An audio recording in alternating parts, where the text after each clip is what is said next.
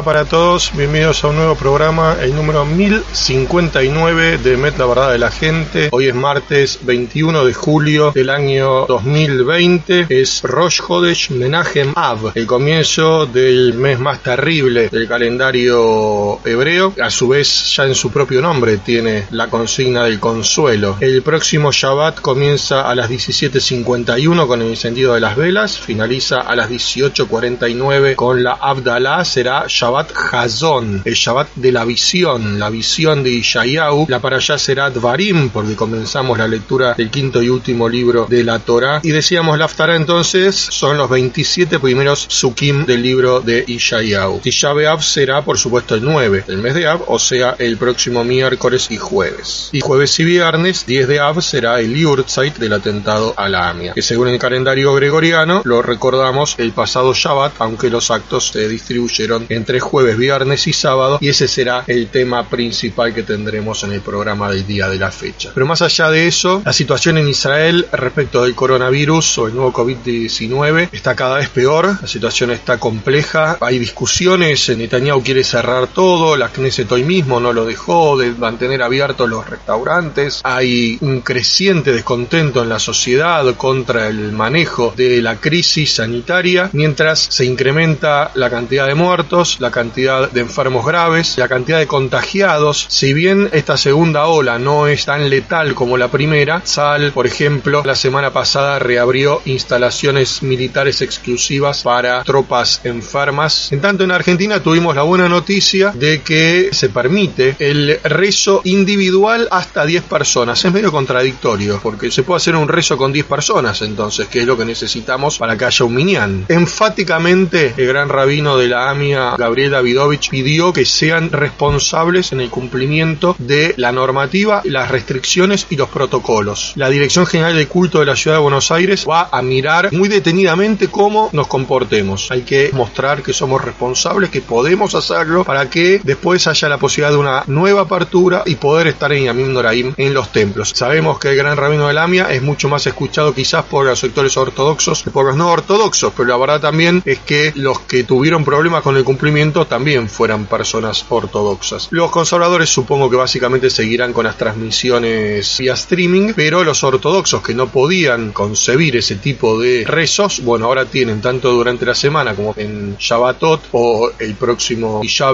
esta nueva alternativa. Es importante que no pueda haber más de un minyan por edificio. No es que pueda haber varios minyanim de hasta 10 personas desperdigados en diferentes salones del mismo edificio. Imagino que podrán hacerse en diferentes horarios, verán cómo simplemente complementan o si tienen diferentes edificios que sean independientes entre sí. No parece caprichoso el número de 10, pero la verdad es que tampoco nos da mucho margen. Hay que juntar los 10, pero no se puede exceder. Por otro lado, una noticia desagradable por lo que significa, nosotros la semana pasada les contamos cómo habían sido los resultados de las elecciones al Congreso Sionista Mundial y que la actuación de Mercaz, brazo político del movimiento conservador, que tiene la presidencia y la tesorería de la Organización Sionista Argentina, había sido más que paupérrima, no había colocado un delegado. Bueno, ayer se conoció que Mercaz Olamí, el brazo mundial político del movimiento conservador, decidió intervenir Mercaz Argentina. No lo dice en esos términos, pero desconoce a sus representantes. O sea, el presidente de la OSA, tesorero de la OSA, hoy por hoy no se sabe a quién representan. Aunque es raro porque al mismo tiempo habla de una nueva representación que sería Nuevo Mercaz Olamí Argentina. Con lo cual entonces lo de Mercaz Argentina podrían decir que no tienen paraguas protector, pero siguen siendo ellos. Veremos cómo se resuelve este entuerto. Igual la gestión de Sergio Pijolz en la OSA está terminando, pero fue muy muy duro. Mercaz Olamí nombró un consejo temporal que en 13 meses tiene que normalizar todo. Vamos a ver eh, cómo lo resuelve. Pues, había toda esta puja entre las bases y los rabinos y las comunidades que decían, esta gente a nosotros no nos representa. Están enquistados ahí, tienen el aval de Mercaz Olamí, evidentemente, porque se lo sacó ayer. Más allá de lo que podían patalear acá. Por otro lado, la semana pasada la fiscalía imputó al profesor de una universidad cordobesa que había, entre otras definiciones antisemitas, dicho que no existían judíos pobres, también de algún modo había justificado la Shoah. Esos son temas importantes de la última semana que no queríamos pasar por alto, pero nosotros estamos centrados en el mes de julio en lo que tiene que ver con el atentado a la AMIA. Nuestras redes sociales también rendimos homenaje a los familiares y sobrevivientes que fallecieron a lo largo de estos 26 años. Ruth era la viuda de Ricardo Said y fue productora de la Verdad de la Gente durante unos meses. El padre de Ricardo Said, Salomón. Norma Leu, que había sobrevivido, fue la primera presidenta de Memoria Activa y el año pasado, poco después del aniversario, su esposo Jorge Leu, ambos padres de Agustín Leu. Carlos, el padre de Marisa Said. Ana María, la viuda de Néstor Serena. Luis, el padre de Verónica Goldenberg. El rabino Ángel Kreiman Brill, viudo de Susana Bolinsky. Valentín y su esposa, que no recordamos el nombre, los padres de Rita Borona. Un medio hermano de Norberto Dubín, que tampoco nos acordamos el nombre. Y entre los sobrevivientes, Héctor Rosenblatt, Ramón Gutman, Gregorio Marchak, Salomón Lotterstein y Moisés Chaufán. Y ahí Zihram Baruch. Se murieron sin haber tenido castigo para quienes los atacaron. Hubo actos virtuales en todo el país y fuera del país, pero quiero destacar que hubo actos presenciales a pesar del coronavirus en algunos lugares donde ello se podía llevar a cabo. Mendoza, San Juan, donde el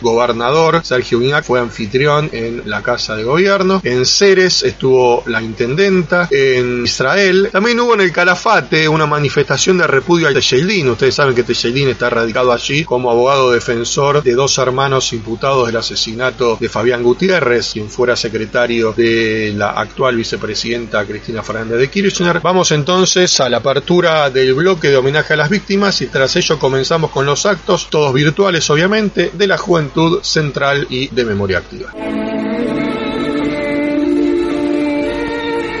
El paso del tiempo no logrará jamás hacer olvidar los atentados a la Embajada de Israel y a la AMIA. El siguiente espacio está dedicado a la memoria de las víctimas y a la encomiable tarea de sus familiares. Comenzamos entonces con el acto de la juventud. Ustedes saben, 18 de julio fue Shabbat, entonces AMIA decidió adelantarlo para el viernes 17 y entonces la juventud, para mantenerse en la vigilia, lo hizo el jueves 16 al atardecer. El acto tuvo una previa donde se reprodujo un par de veces la canción No se borra de Mateo Sujatovich, Soy Gatuso y León Checo. Después se basó un video con imágenes del 18 de julio, hubo una introducción, hubo un video también en base al lema del evento No hay distancia para la memoria. Hubo un discurso de la red NOAR, red de jóvenes, mientras el ilustrador Matías Gómez Pola hacía un dibujo alusivo al aniversario. Después fue el turno del actor Martín Seffeld que recordó así a su amigo Fabián Shalit Zichrono Libraja.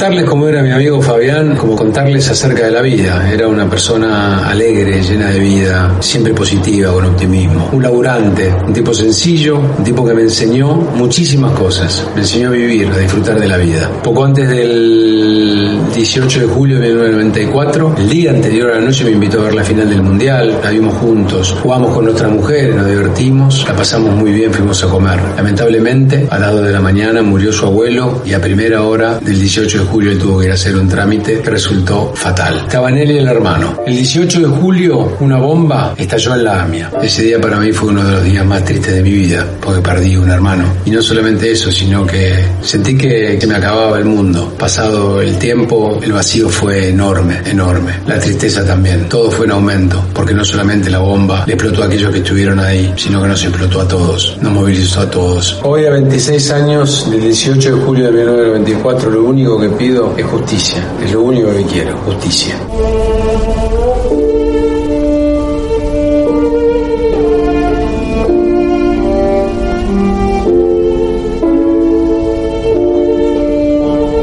Tras las palabras del actor Martín Seffeld, que era amigo de Fabián Yalitz y Braja, se leyeron los nombres de las 85 víctimas con fotos de cada uno de ellos, de las que hay por supuesto, diferentes jóvenes teniendo una vela encendida en la mano. Curioso, fue el único de los actos que hizo un minuto de silencio. Y después, para cerrar la lista de oradores, Noah Abruch, sobrina de Christian de Giar y Geronoli Braja, dijo lo siguiente.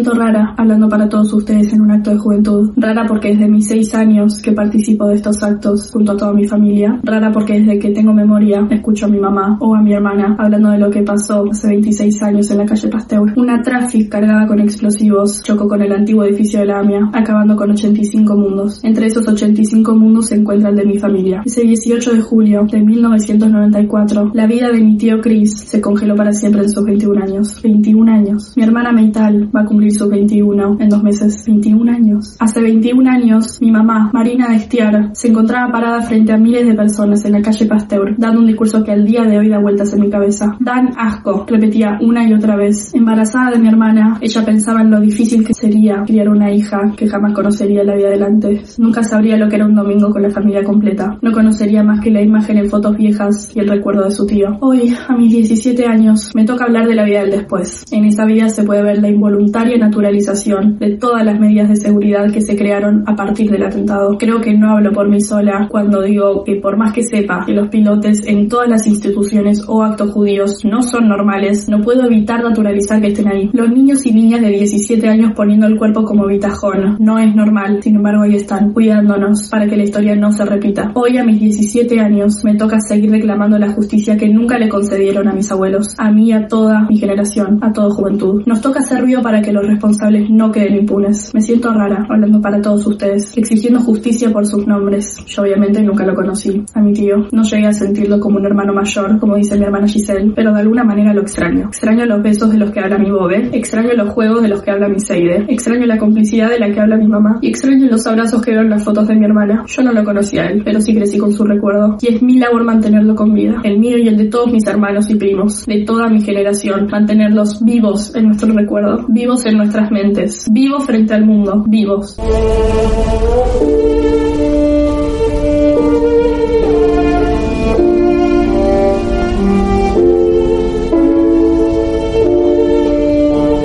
Después de las palabras de Noah Abruch, sobrina de Christian de y Zichron Libraja, el acto virtual se cerró con varios jóvenes cantando No dejamos de contar y lo vamos a compartir con ustedes como cuota musical de este programa.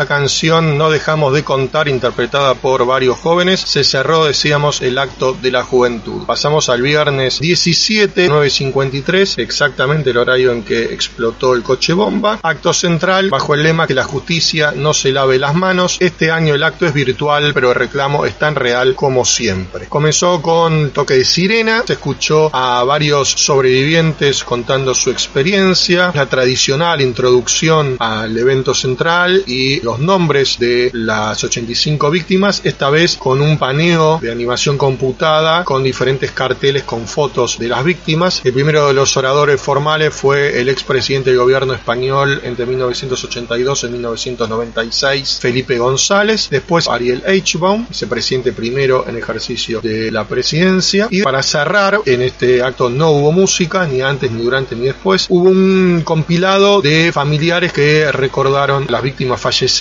Fueron alternándose, pero más allá de que tampoco había un subtitulado que dijera quién era cada uno, no fue tan largo, la gente más o menos podía seguir quién era el que hablaba. Pero aquí en audio eso hubiese sido imposible, así que lo que hicimos es editar ese video de forma tal que cada vez que cada uno intervino estuviera junto. Entonces sucesivamente hablaron Marina, la hermana de Christian Desquiar, Ciclón Oliver Hack, Gustavo, el hermano de Janina Abarbuch, Ciclón Oliver Hack, Estefanía, la hija de Liz Kupchik, Ciclón Oliver Hack, Vanessa, la hija de Ricardo Said, Ciclón Oliver Hack, Graciela Lineal, la madre de Fabián Furman, Oliver Hack, Fernando, el hijo de Berta Kosuk de Losh, Oliver Hack, Lía, la hermana de Germán Parsons, Jennifer, la hija de Norberto Ciclón Oliver Hack, Andrés, el hermano de Marisa Ciclón Oliver Hack, Rosa Montano, la madre de Sebastián Barreiros, Oliver Hack, Daniela, la hermana de Silvana Lidia de Rodríguez, Oliver Hack, la única que no se identificó, Gastón Ritter, uno de los hijos de Mirta Stiria, Oliver Hack, Judith File, hija de Star Ciclón Oliver Hack, no puso el apellido, Karina, la hermana de Romina Bolán, Cecilia, sobrina de María Lourdes y prima de Daniel Jesús. Vamos a escuchar entonces este compilado, reeditado del testimonio de homenaje de 15 familiares a 16 de 85 víctimas del atentado, porque los Jesús eran dos.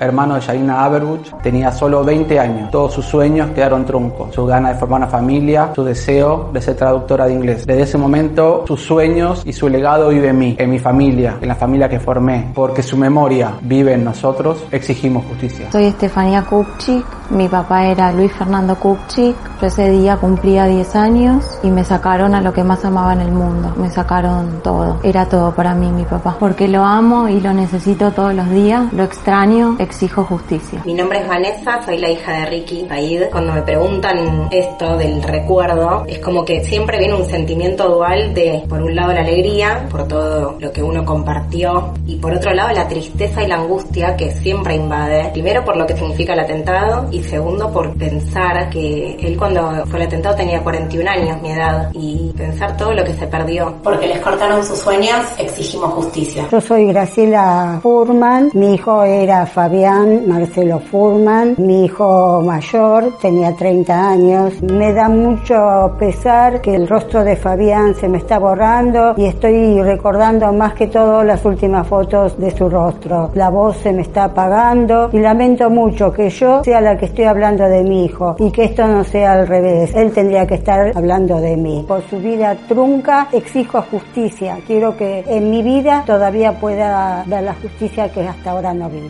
Fernando Losh, hijo de Berta Kosuk de Losh. Por sus nietos ella daba la vida, los protegía, le daba la comida que ellos querían en el momento que ellos lo necesitaban, les daba albergue, lo que fuese por sus nietos. Llegó a conocer a siete de sus nietos antes de su asesinato. Porque los queremos mucho, exigimos justicia. Mi nombre es Lía Parsons, soy hermana de Germán Parsons. Germán vivía enfrente de la AMIA. Era artista plástico, muy talentoso. Trabajaba en cine, en televisión, en teatro, en publicidad y le encantaban los desafíos faraónicos de armar telones de 20 por 10 metros, todos hechos a mano en una época que se hacía a pincel, porque tenían sueños y alguien se los robó. Exigimos justicia. Mi nombre es Jennifer, soy la hija de Norberto Dubín. El sueño de mi papá era tener una casa frente al mar ver a sus hijos crecer, compartir la vida con sus hijos y nietos y el amor de su vida, que era mi mamá, su esposa tan adorada. Por todo ese amor que los recordamos siempre, a mi papá y a todas las víctimas de la AMIA exigimos justicia. Soy Andrés Said, hermano de Marisa Said. Siempre se me viene a la cabeza los almuerzos que yo tenía con ella y con mi mamá cuando volvía del colegio y que siempre escuchábamos Pimpinela, los tres solos porque mi papá y mi hermano estaban en el trabajo y lo que se me viene a la cabeza es que hasta el día de hoy escucho canciones de Pimpinela, mis amigos me cargan, pero a mí me sigue gustando porque me hace acordar a esos almuerzos. Porque siguen estando en nuestro corazón como el primer día exigimos justicia. Soy Rosa de Barreiros, mamá de Sebastián Barreiros, de 5 años y hace 26 años que extraño sus caricias, sus besos, sus risas, el ruido de su pelota en el patio, su bicicleta, las carcajadas jugando con su tortuga ninja y su perrita Pamela. Hace 26 años que tengo las manos vacías. Porque tenemos memoria, exigimos justicia. Silvana era mi hermana. Lo que siempre me quedó es que cada vez que hablábamos me preguntaba si yo sabía que ella me quería. Siempre se quiso asegurar que yo sentía ese sentimiento que ella tenía por mí, que me amaba. Porque los recordamos, exigimos justicia. Mi nombre es Gastón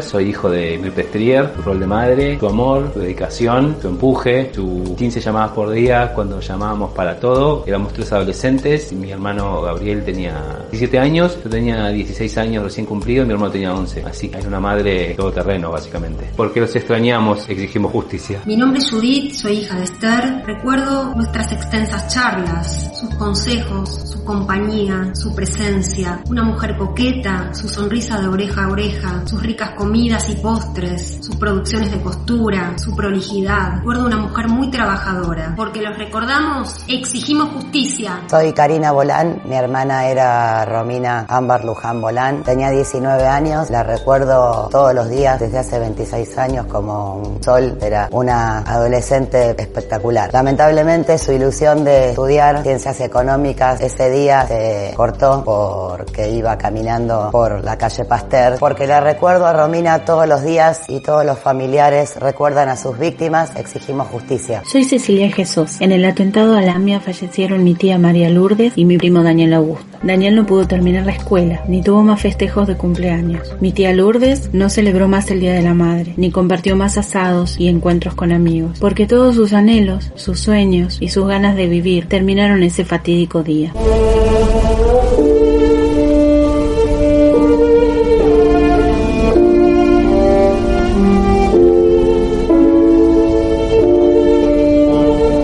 Escuchamos entonces este compilado con familiares de víctimas del atentado a la AMIA, de Janina Aberbuch, Luis Kupchik, Ricardo Said, Fabián Furman, Berta Kosuk Deloch, Germán Parsons, Norberto Dubín, Marisa Said, Sebastián Barreiros, Silvana Guía de Rodríguez, Mirta Strier, Esther Klein, Romina Bolán, María Lourdes Jesús y Daniel Jesús. Para la segunda mitad nos queda memoria activa contarles el papelón que hubo en el nuevo juicio a Tejeldín y algunas novedades más de la causa AMIA.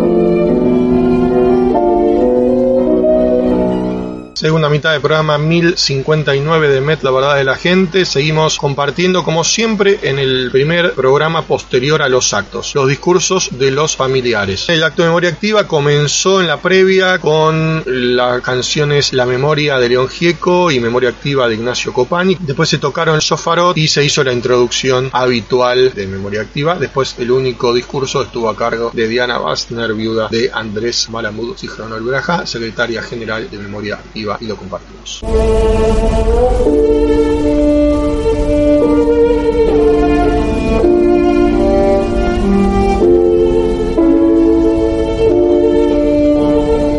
18 de julio de 2020 se cumplen 26 años del atentado contra la sede de la AMIA. En estos 26 años hemos visto pasar gobiernos, historias, dolores, cambios. Hoy la vida nos encuentra en una situación excepcional, un mundo prácticamente en cuarentena por una pandemia que no nos permite tener presencia, como cada aniversario, en un acto, en una calle o en una plaza. Si bien este año no estaremos cerca físicamente, estaremos igual, cada uno desde donde esté, recordando, conmemorando, exigiendo justicia y en definitiva diciendo presente. Porque 26 años después seguimos exigiendo justicia como el primer día. Todo cambia, el mundo cambia, las personas cambian, hasta los dolores cambian, los amores cambian, la piel, el cuerpo y el tiempo cambian. Todo cambia menos la causa AMIA, donde nada cambia. La impunidad persiste con mucha fuerza. Hoy no sabemos mucho más del atentado que lo poco que sabíamos en las semanas inmediatamente posteriores al hecho. No hay condenas, no hay culpables, seguimos igual sin verdad y sin justicia. Cuánto daño hicieron las maniobras de encubrimiento, cuánto poder tienen quienes manipulan la causa AMIA. A veces uno siente que el atentado a la AMIA, el asesinato de nuestros familiares y amigos allí en la calle Pasteur fue como la peste, una peste que lo tiñó todo a su paso, lo envolvió en horror y desgarro, una peste que creó un monstruo que con el tiempo se fue volviendo más y más grande, hasta hacerse gigante y acapararlo todo. El monstruo se llama causa AMIA y su nefasto odio a la vida lo abarca todo. No solo odiaban la vida los autores materiales e intelectuales de la masacre, también odian la vida los que persiguieron la injusticia, porque la impunidad no es solo falta de justicia, la impunidad es falta de ética, de empatía, de alegría, de amor, de moral, de decencia, de honradez. La impunidad no fue algo que surgió espontáneamente, la impunidad la construyeron funcionarios públicos y dirigentes comunitarios inescrupulosos. La impunidad no tiene vida propia, la crean los hombres con sus dichos y con sus actos, sus mezquindades, un monstruo que se instaló en nuestro país, se adueñó de la justicia y no se quiere rendir, persiste con fuerza. 26 años intentando extirpar a ese monstruo de nuestras vidas, 26 años reclamando, denunciando, exigiendo. Por eso también hoy, desde esta plaza virtual, volvemos una vez más a contarles qué pasó este último año en las causas y hacer llegar nuestra denuncia, porque al parecer 26 años no alcanzan en Argentina para que se haga justicia. Los encubridores siguen siendo encubridores, las instituciones siguen fallando a la ciudadanía, el Poder Judicial continúa demostrando que no está a la altura, pero también persiste nuestra lucha y nuestro compromiso con la memoria, la verdad y la justicia. Persisten nuestras convicciones y nuestra vocación de modificar esta realidad que nos ofende. Persistiremos en la búsqueda de los culpables del atentado y del castigo a todos los encubridores. También perseguiremos a los que encubrieron a los encubridores. Insistiremos incansablemente en que la justicia debe ser capaz de una vez por todas de juzgarse a sí misma, que no puede haber más información secreta en la causa AMIA. El secreto de Estado en la causa AMIA siempre estuvo al servicio de la impunidad. La justicia solo se alcanza con pruebas obtenidas en el marco de la ley. Las operaciones de inteligencia construyen mentiras públicas y publicadas e inventan falsos culpables. Nunca aceptamos eso y nunca lo aceptaremos. Nosotros tampoco cambiamos. En definitiva, la normalidad en la causa AMIA es la misma y no hay pandemia, ni virus, ni nueva normalidad que indique que algo ha cambiado o cambiará. Por eso decidimos, una vez más, reunimos de la forma en la que se puede para compartir con ustedes un balance que permita dar cuenta de los pequeños pasos y los retrocesos ocurridos en el último año. Más encubrimiento. No estás actuando como nos dijiste. ¿Me podés explicar? Fueron las palabras de la ex vicepresidenta Gabriela Michetti al entonces titular de la unidad AMIA del Ministerio de Justicia, Mario Simadevilla. Michetti le reprochaba a Simadevilla que a José Barbaquia, ex fiscal de la causa AMI acusado de encubrimiento, le había ido mal en su indagatoria. Desde las esferas más altas del gobierno de Macri se procuró, de cualquier modo, salvar a sus amigos de la condena que merecen. Además de la larga lista de funcionarios que acudían a la sala de audiencias en apoyo a los imputados, nos preguntamos de qué otras maneras se actuó desde el gobierno de Macri y su Ministerio de Justicia para presionar a los jueces del Tribunal Oral Federal 2 para conseguir las absoluciones de algunos de los imputados, como el caso de Menem, Fino Palacios y Veraja, y o las bajas condenas de los otros encubridores como Galeano, Mulen y Barbaquia. Hemos apelado tanto las condenas a penas bajas como las absoluciones. Ahora, los integrantes de la Cámara Federal de Casación tienen la responsabilidad histórica de revertir esta injusticia. Más de lo mismo. Sigue siendo muy cuestionable la actividad de la dirigencia comunitaria en la causa AMIA. Sin lugar a dudas, existe una línea de continuidad entre la complicidad de la dirigencia con el gobierno de Carlos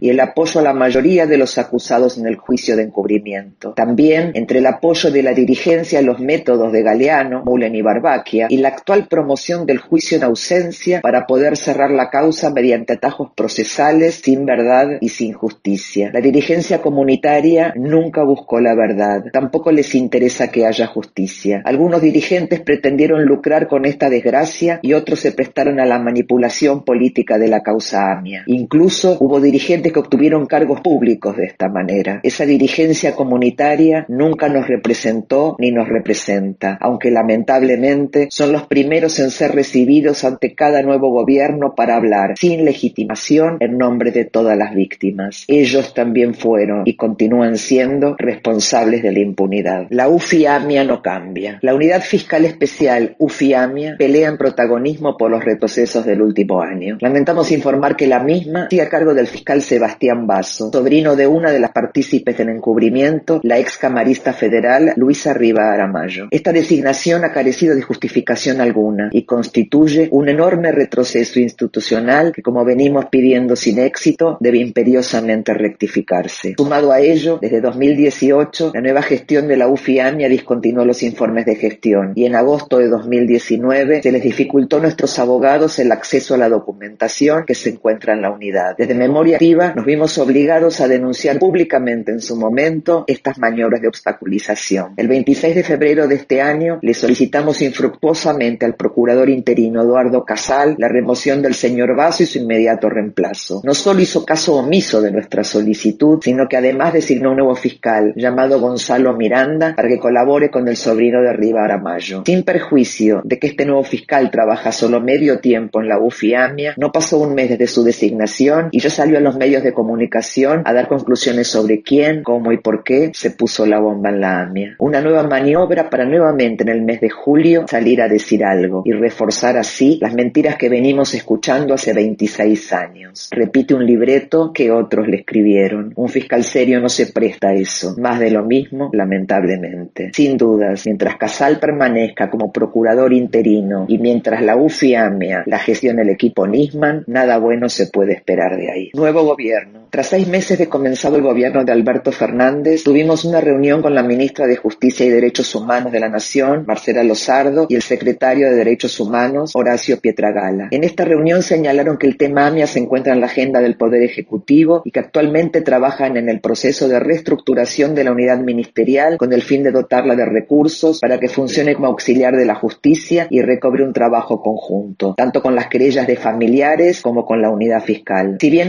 resulta positiva la propuesta, aún no hemos visto ningún tipo de avance en este sentido. Y si bien somos comprensivos del contexto desconcertante de una pandemia, también sabemos que la causa AMIA lleva 26 años de impunidad y que no pueden demorarse más. Causa internacional, Comisión Interamericana de Derechos Humanos de la OEA. El 11 de noviembre se realizó en Quito, Ecuador, la audiencia de alegatos por la causa AMIA. En el periodo 174 de sesiones. Participamos de esa audiencia junto a nuestro abogado Rodrigo Borda y el CELS, que representa Memoria Activa ante la Comisión. Esta audiencia fue el último paso antes de que la Comisión dicte el informe de admisibilidad y fondo y declare la responsabilidad internacional del Estado argentino por la falta de prevención del atentado, el desvío y encubrimiento de la investigación, la denegación de justicia y la falta de verdad. Luego de eso, la causa AMIA pasará a la Corte Interamericana de Derechos Humanos. Causa encubrimiento 2. La causa por el encubrimiento del atentado a la AMIA tiene otros tramos que aún no han llegado a juicio oral y público y que se siguen investigando hace años sin resolverse. Las acusaciones contra los entonces secretarios del ex juez Juan José Galeano y otros personajes que contribuyeron claramente con el desvío y encubrimiento de la investigación, como por ejemplo Carlos Corach. Esta causa se tramita actualmente en el Juzgado Federal de Sebastián Ramos, a quien instamos a resolver la situación de los acusados sin más dilaciones y elevar la causa a juicio oral. Seguimos trabajando para que todos los responsables de la impunidad de la causa AMIA sean Como se puede ver, pasan los años y la causa AMIA sigue el derrotero de la impunidad. Tenemos claro que 26 años después obtener justicia es una utopía, pero aún creemos que existe la posibilidad de desentrañar los hilos de las mentiras para tener un poco de verdad, para saber cómo, quiénes y por qué volaron la AMIA aquel lejano 18 de julio de 1994. 26 años, ¿cuántos años? En este último se sumó una nueva enorme tristeza. Nuestro compañero de lucha y amigo, Jorge Leu, nos dio un último abrazo, un último aliento y se fue. Se fue sin saber quiénes, cómo ni por qué habían asesinado a su hijo Agustín. Se fue sin esa emoción que seguramente trae la verdad y la justicia, pero con la paz de haber luchado hasta el final por conseguirlas. Por Jorge, por todas las heridas y heridos que dejó el atentado, por nuestros familiares y amigos asesinados en Amia, por un país mejor, justicia, justicia perseguirás.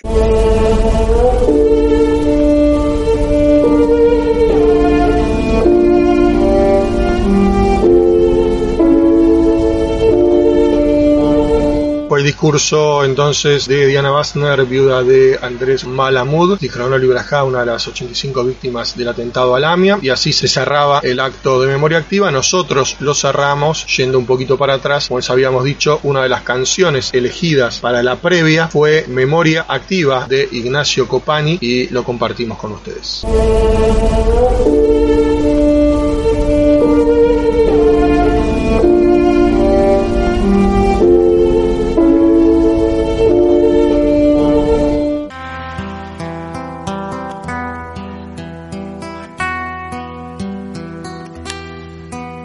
Porque la memoria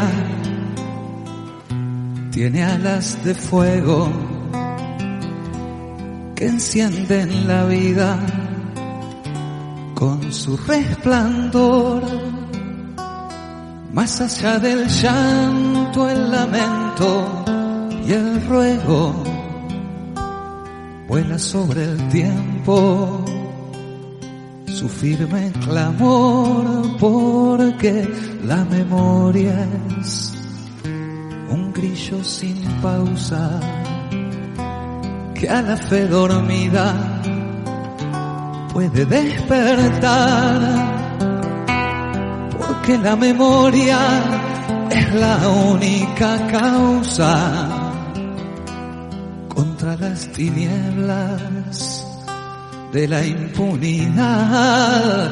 Tengo la memoria, la memoria viva, furiosa y activa, con sed de verdad, fervor en protesta, dolor sin respuesta, que entre la ceniza no quiere quedar,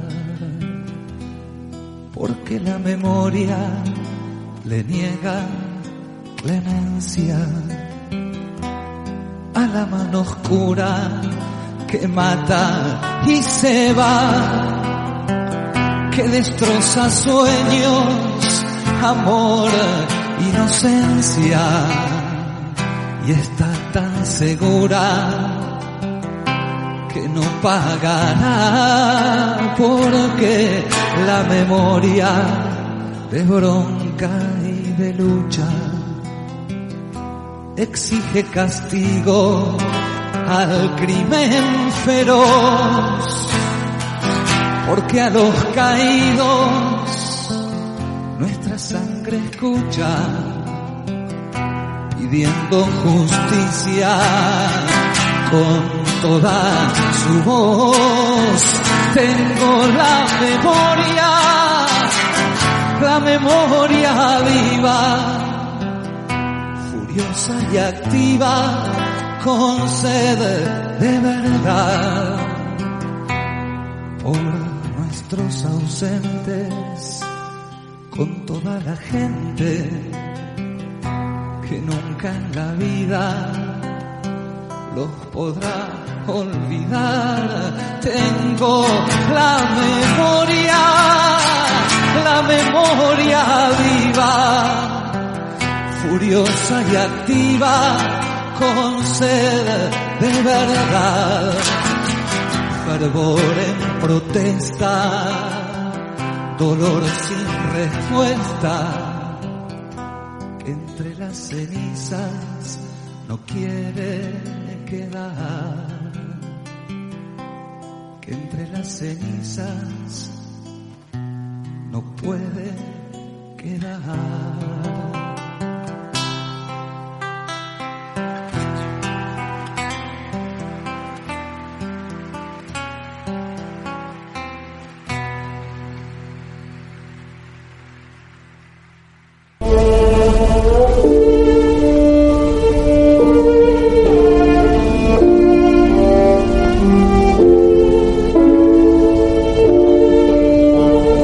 Escuchamos entonces Memoria Activa, interpretado por Ignacio Copani en la previa, la grabación obviamente, del acto de Memoria Activa del pasado Motzai Shabbat, exactamente 18 de julio, aunque no a las 9.53. El lema del acto de Memoria Activa fue 26 años de impunidad. Terminamos con los audios, nos queda contarles algunas cosas vinculadas con la causa AMI. En principio, la Procuración General de la Nación emitió un comunicado a la noche, un par de horas después del acto de Memoria Activa, sin decir que estaba respondiendo a lo que decía Memoria Activa, aseguró que la unidad fiscal AMIA mantiene su compromiso y accionar inclaudicable para lograr que los autores materiales e intelectuales de este hecho respondan ante la justicia. Hay varios temas más. Primero, el nuevo juicio a Teixeidín por videoconferencia. Estamos en etapa de reproducción de videos. Del juicio anterior del año 2001 al 2004. Declararon un empleado de automotores Alejandro, que pertenecía a Alejandro Monjo, que pagó la camioneta incendiada de Mesín, a la cual le extrajeron el motor y después le pusieron una carrocería que nadie sabe de dónde salió y a quién pertenecía y así armaron el coche bomba. Ese motor apareció entre los escombros. Después declararon dos personas vinculadas con Ariel Nitzkaner, un mecánico que es donde, según Techeldin, se armó la camioneta. Pero en realidad allí se llevó una camioneta que no fuera utilizada como coche bomba, fue un desvío de Techeldin para que no se llegue a los culpables y eso tal vez una de las mayores sospechas por qué Techeldin desvía tanto si fuera inocente. Pero bueno, no tenemos tiempo hoy de hablar sobre el tema. En este taller, Pole Position de Villa Maipú, Partido General San Martín, que alquilaba este Ariel Nitzkane, se hicieron dos allanamientos y vimos los videos en los que declaró una persona que tenía la llave y franqueó la entrada para realizar esos dos allanamientos y testigo del primero de ellos. Nada demasiado relevante. Todo transcurría con total y absoluta normalidad, hasta aburrido. Cuando terminó la audiencia, uno de los jueces, Javier Ríos, pidió la palabra para decir que quería dejar a salvo su opinión minoritaria de que las audiencias deberían durar cuatro horas con un intermedio. El presidente del tribunal, Andrés Basso, le dijo, bueno, no sé por qué habla de minorías, si no hicimos ningún acuerdo. Podía más o menos ser un intercambio raro entre los jueces porque estaba delante de las partes y del público. Emet, y esta vez se sumó Pablo Guitar de Apemia. Cuando dijo Andrés Basso, me parece fuera de lugar lo que usted hizo. El otro juez, Javier Río, dijo, eh, no le voy a permitir que diga eso. Yo hablé con la secretaria vía WhatsApp, ella me dijo, yo le dije, y parecía como que la intención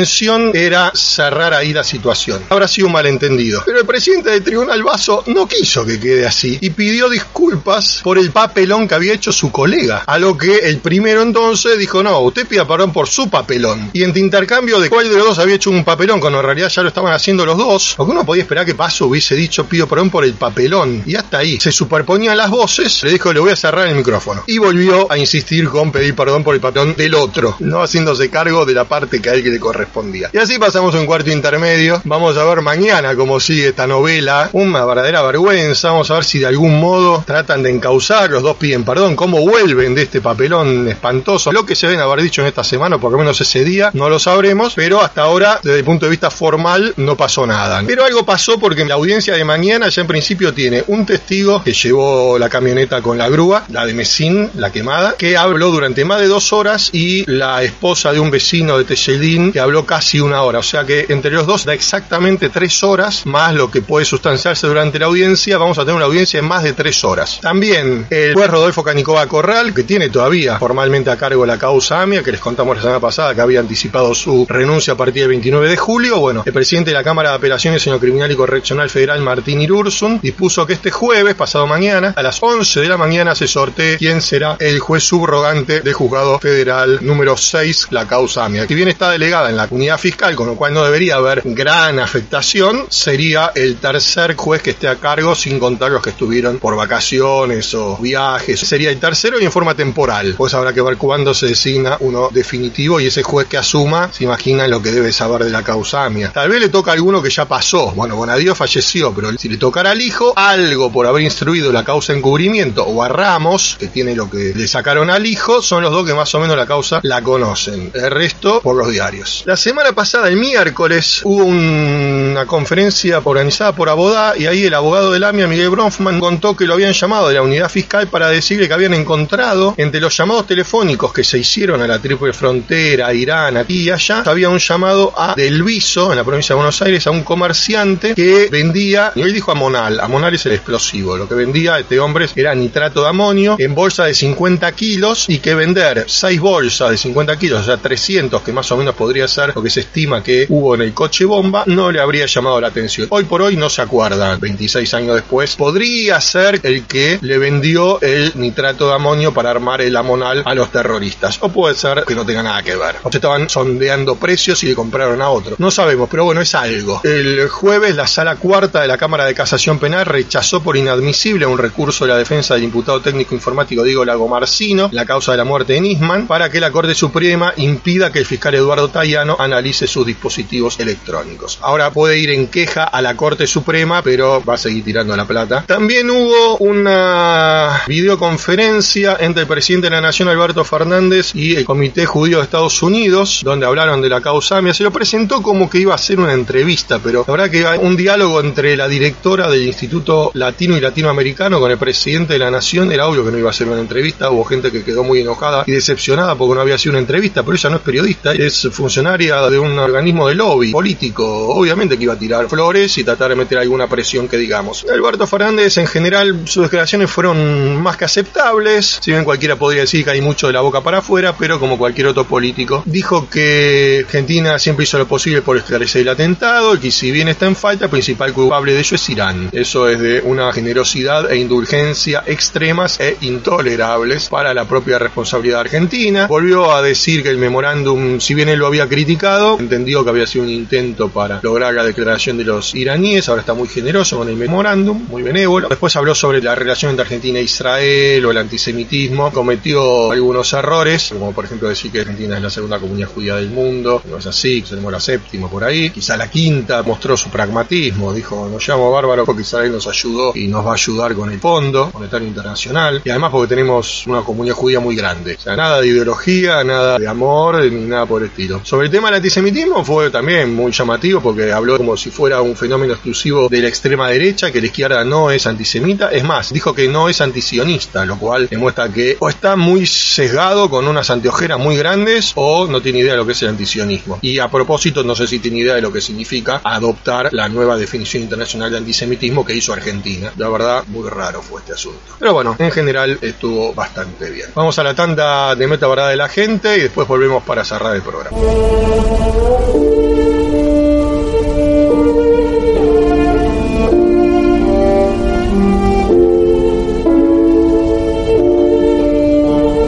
Vanessa Levy, asesoría, capacitación e implementación del sistema Tango. 15 3684 4439 o vanessalevi.yahoo.com.ar 15 3684 4439 o vanessalevi.yahoo.com.ar Conferencia y charlas debate sobre periodismo y medios de comunicación. Licenciado Claudio Gustavo Goldman. Infórmese al 4788 2769 4788 478-2769. Usted puede contactarse con nosotros, dejar comentarios, etcétera, etcétera, a el teléfono de producción 4788-2769, el eh, correo electrónico programa de met arroba yahoo.com.ar, nuestro perfil en Facebook www.facebook.com.ar barra programa emet. Tenemos Twitter también, que es arroba emet digital y para la parte deportiva, para emet sport, arroba emet sport. Tienen todas esas opciones para ponerse en contacto con nosotros,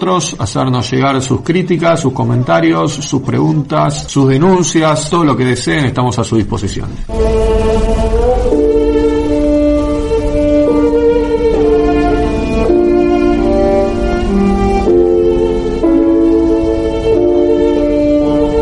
Bien, pasó la tanda de Met la Verdad de la Gente. Cerramos este programa 1059. Recuerden para la semana que viene el curso de Felipe González, presidente de la AMIA, de la Juventud y demás sobrevivientes. Nos vamos en la producción Vanessa Levy, en la conducción y dirección de licenciado Claudio Gustavo Goldman. Nada más. Muy buenas noches, Shalom Urajay, hasta el próximo martes.